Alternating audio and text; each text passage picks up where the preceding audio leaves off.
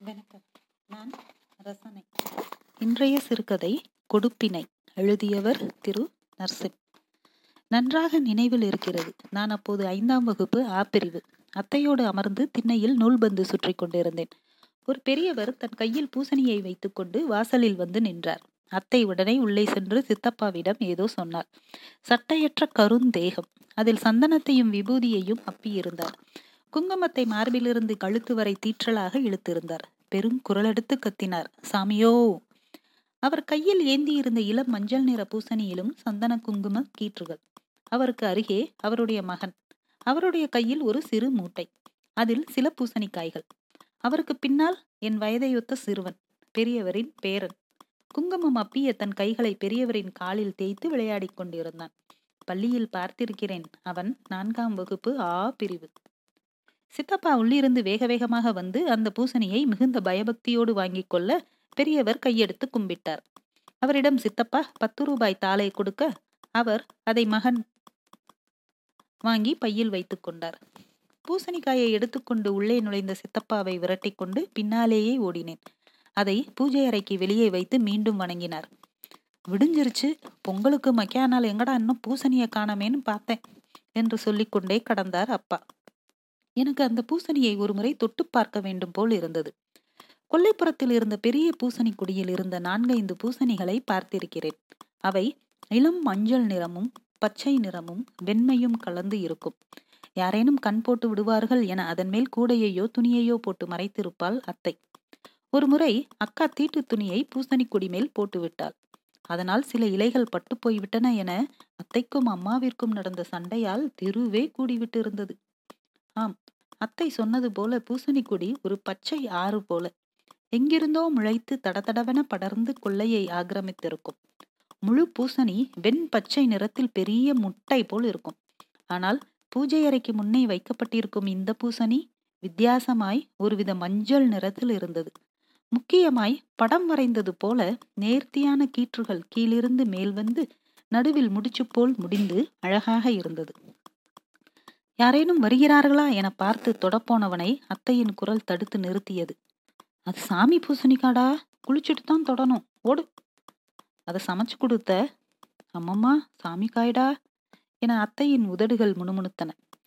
அப்பா பின்னால் இருந்து வந்தவர் இது பூசைக்கு வைக்கிற காய்டா? இதை சமைக்கிற வழக்கம் இல்லை நம்ம வீட்டில் இரு நம்ம வீட்டு காயப்படுங்க சொல்கிறேன் சொல்றேன் என சித்தப்பாவை அவர் கண்கள் தேடும் முன்னரே நான் அழத் தொடங்கிவிட்டேன்.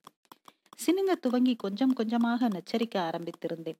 எனக்கு அந்த காயை வெட்டி உள்ளே எப்படி இருக்கிறது? வெளியில் இருக்கும் கீற்று போலவே உள்ளேயும் அடுக்கடுக்காய் தாமரை போல் விரியுமா? உள்ளுக்குள் என்ன வண்ணம்? என பலவித யோசனைகள் அல்லது ஆர்வம். அதுவரை சத்தமாய் கூட அதட்டியிராத அப்பா என்றைக்கும் இல்லாத அதிசயமாய் என்னை ஓங்கி முதுகில் ஒரு போடு போட்டார். சொன்னா கேட்கறதில்ல இல்ல எப்ப பாரு நொய்யு நொய்யு நொய்யுன்னு. அவ்வளவுதான். பெருங்குரல் எடுத்து அழ ஆரம்பித்து விட்டேன். அதுவரை உம் என்று கூட சொன்னதில்லை அப்பா. அவரின் அந்த அடி ஏதோ பெரும் தோல்வி பேரிழப்பு என்பது போல் விம்மி விம்மி அழச் செய்து விட்டது. அப்பா அடித்து விட்டார் என்பதே பெரும் செய்தியாகி போனது சுற்று வட்டாரத்தில் வழக்கம் போல அத்தை தான் என்னை தரத்தரவென கொள்ளை பக்கமாய் இழுத்து போய் தன் மார்போடு அணைத்து விலக்கி தன் முந்தானையால் என் முகத்தை அழுந்த துடைத்துவிட்டு உங்க அப்பா தானே அடிச்சாரு? விடு. உனக்கு நான் பூசணிக்காயில என்னெல்லாம் செஞ்சு தரப்போறேன் தெரியுமா? என கொஞ்சி என் கன்னத்தில் முத்தமிட்டாள். மறந்து போயிருந்த அழுகை மீண்டும் பெரிதாக வருவது போல் இருந்தது. விம்மும் உதடுகளை அடக்க முயற்சிப்பதை பார்த்து சிரித்துக்கொண்டே தன்னோடு அணைத்தவள் நாலாப்பு படிக்கிற ஆம்பளை சிங்கம் அழுவலாமா?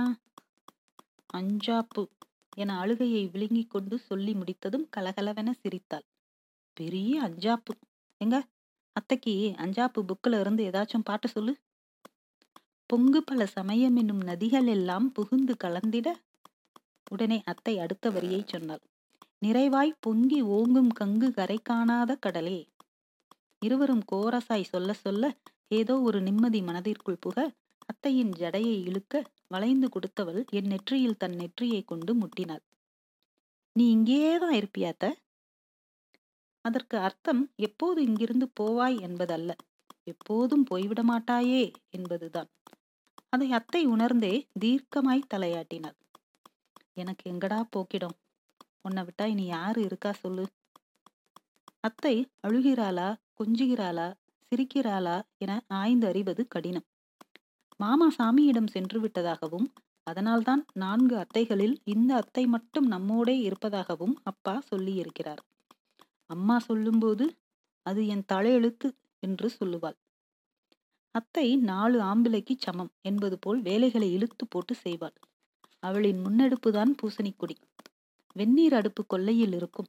அதிலிருந்து சாம்பல்களை எடுத்து பூசணிக்குடியில் உரமாக இடுவது மாட்டுச்சாணம் எடுப்பது ஈத்து என்றால் கொட்டகையே கதி என கிடந்து இளங்குட்டியை நாய்களிடமிருந்து காப்பாற்றுவது வரை அத்தனை வேலையையும் அத்தைதான் செய்வாள். ஈர தலையோடு நெற்று நிறைய திருநீறு பூசி அமர்ந்து கொண்டு சாணி உருண்டையை தவிட்டில் தோய்த்து காய வைத்து அதில் விற்றிலிருந்து திருநீர் தயாரிப்பாள் அந்த சாணி வாசமும் தவிட்டு கலவையும் ஆரம்பத்தில் ஒவ்வாமையை ஏற்படுத்தினாலும் அத்தையுடன் அமர்ந்து அமர்ந்து அந்த வாசம் ஒருவித பிடிப்பை ஏற்படுத்தி இருந்தது சாணியை லேசாய் உருட்டி அதன் மீது பூசணி பூவை வைப்பது அத்தைக்கு பிடித்த ஒன்று. அத்தை கோலம் போட்டு முடித்து சாணி உருண்டையை நடுவில் வைத்து விரலால் குழி செய்யும் முன்னர் ஓட்டமாய் ஓடி பூவை எடுத்து வருவேன்.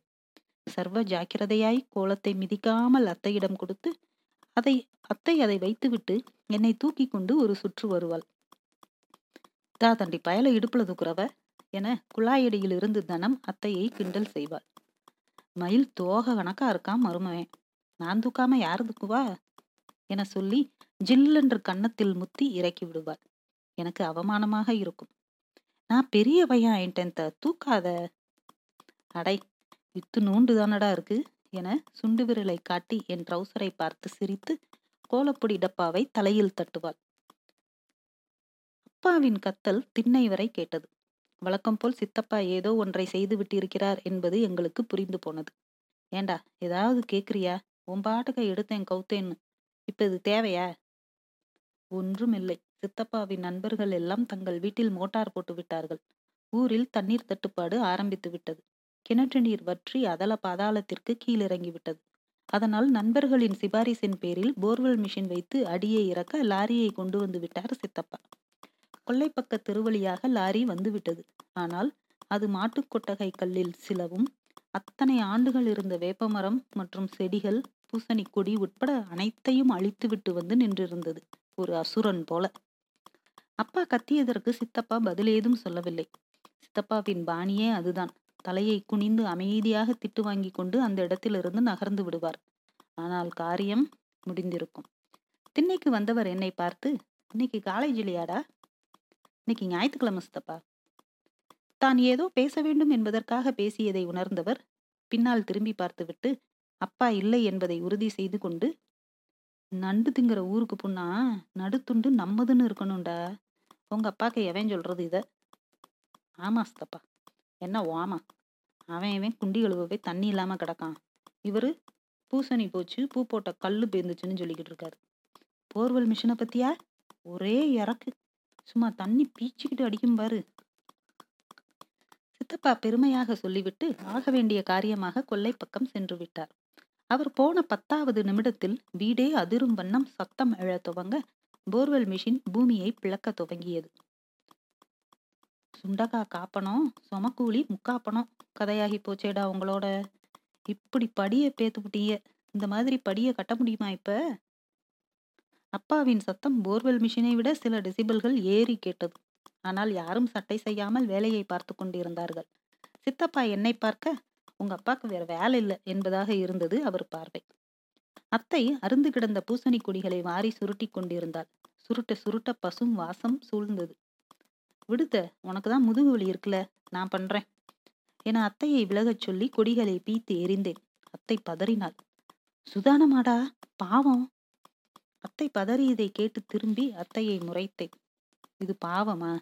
ஓவரா தெரியலையா அத்த. அத்தை முகம் கருத்து சுருங்கியது. நெற்றியில் ரேகைகள் படர கண்கள் சுருக்கி அத்து சுருட்டி எரியப்பட்ட பூசணி கொடியை பார்த்தாள். அதுவும் சரிதான்டா. பிடிப்புன்னு பிடிச்சு போற எல்லாம் தம்பாட்டுக்கு பிடுங்கிக்கிட்டு போயிருது அல்பாயுஸ்ல இந்த பூசணி கொடியை மாத்திரம் அத்தை நடையில் தளர்வு தெரிந்தது. அத்தைக்கு அம்மாவிற்கு அப்பாவிற்கு எல்லாம் வயதாகிவிட்டது என்பதை மனது ஒரு நாளும் எண்ணி பார்க்க துணிந்ததில்லை. அல்லது அது ஒரு பொருட்டாக தோன்றியது இல்லை. சித்தப்பாவின் தலைமையில் போர்வெல் வேலை போய்க் கொண்டிருந்தது. எஞ்சி தப்பிய பூசணிக்காயை எடுத்துக்கொண்டு உள்ளே நுழைந்தவன் நினைத்தது போலவே அத்தை திண்ணையில் தனியாய் அமர்ந்திருப்பதை பார்த்து அவளிடம் சென்றேன். பூசணியை தந்ததும் கடைசி பூசணியாடா? என்று வாங்கினாள். கையாலேயே எவ்வளவு எடை என்பது போல் பார்த்தாள். நான் அத்தைக்கு எதிரே அமர்ந்து ஏன் அத்தை? மாமா சாகும்போது உனக்கு முப்பது வயசு கூட ஆகலைல்ல. நீ ஏன் இன்னொரு கல்யாணம் பண்ணிக்கல? நிமிர்ந்தவள் பர்றா சாரு பெரிய மனுஷன் ஆயிட்டாரு. பெரிய பெரிய பேச்செல்லாம் பேசுறாரு. முதல்ல பூசணிக்காய குழம்புல போட்டா திங்க பழகு. தப்பி தவறி கூட்டு வைக்காம குழம்புல போட்டுட்டா மூஞ்சிய ஒரு முளத்துக்கு தூக்கி வச்சுக்கிட்டு திங்காம போறதோர பேச்சு மட்டும் எட்டு ஊருக்கு நீளுது வழக்கம் போல் சிரிக்கிறாளா? அழுகையை மறைக்கிறாளா? கோபமாய் பேசுகிறாளா? அல்லது அளவு கடந்த அன்பின் ஒரு துளியை எப்போதும் போல் என்மேல் எரிந்து போகிறாளா? என்பது புரியாமல் குழப்பமாய் அங்கேயே அமர்ந்திருந்தேன். கொல்லைப்புறத்திலிருந்து ஹேவென சத்தம். சித்தப்பா அத்தையை கத்தி அழைத்தார். நீர் வந்துவிட்டதை ஆனந்த கூச்சலில் அறிவித்தார். காலை பதினோரு மணி ஆகிவிட்டிருந்தது. மோட்டரில் குளித்துவிட்டு திருநீரை நெற்றியில் அப்பிக்கொண்டு கூடத்திற்கு வர அப்பா டிவி பார்த்து கொண்டிருந்தார். அத்தை தன் அறையிலிருந்து மெல்ல அடிகளை அருகருகே உரசி நடந்து வந்தாள். அதான் இப்ப கொட்டம் காலியா கிடக்குலத்த. பூசணிய போட சொல்ல வேண்டியது தானே? அத்தையிடம் எது குறித்தாவது பேச வேண்டும் எனக்கு? பேசி பேசியே என்னை வளர்த்தவள். என் கைப்பிடித்து அமர்ந்தாள். பூசணி என்றதும் டிவியில் அலங்காநல்லூர் ஜல்லிக்கட்டு காட்சிகளை நேரலையில் பார்த்து கொண்டிருந்த அப்பா என் பக்கமாய் திரும்பி இன்னும் பூசணி வந்தபாடு இல்லையே சித்தப்பா எங்கன்னு பாரு? விற்கிற விலைவாசிக்கு. அந்த பூசணி வந்தா நாலு நாள் கூட்டு குழம்புன்னு ஒப்பேத்தலாம்னு பார்த்தா இவனை ஆளை காணமே. அப்பா என்னிடம் பேச ஆரம்பித்ததில் பெரும் மகிழ்ச்சி எனக்கு. ஆனால் வெளிக்காட்டத் தெரியவில்லை.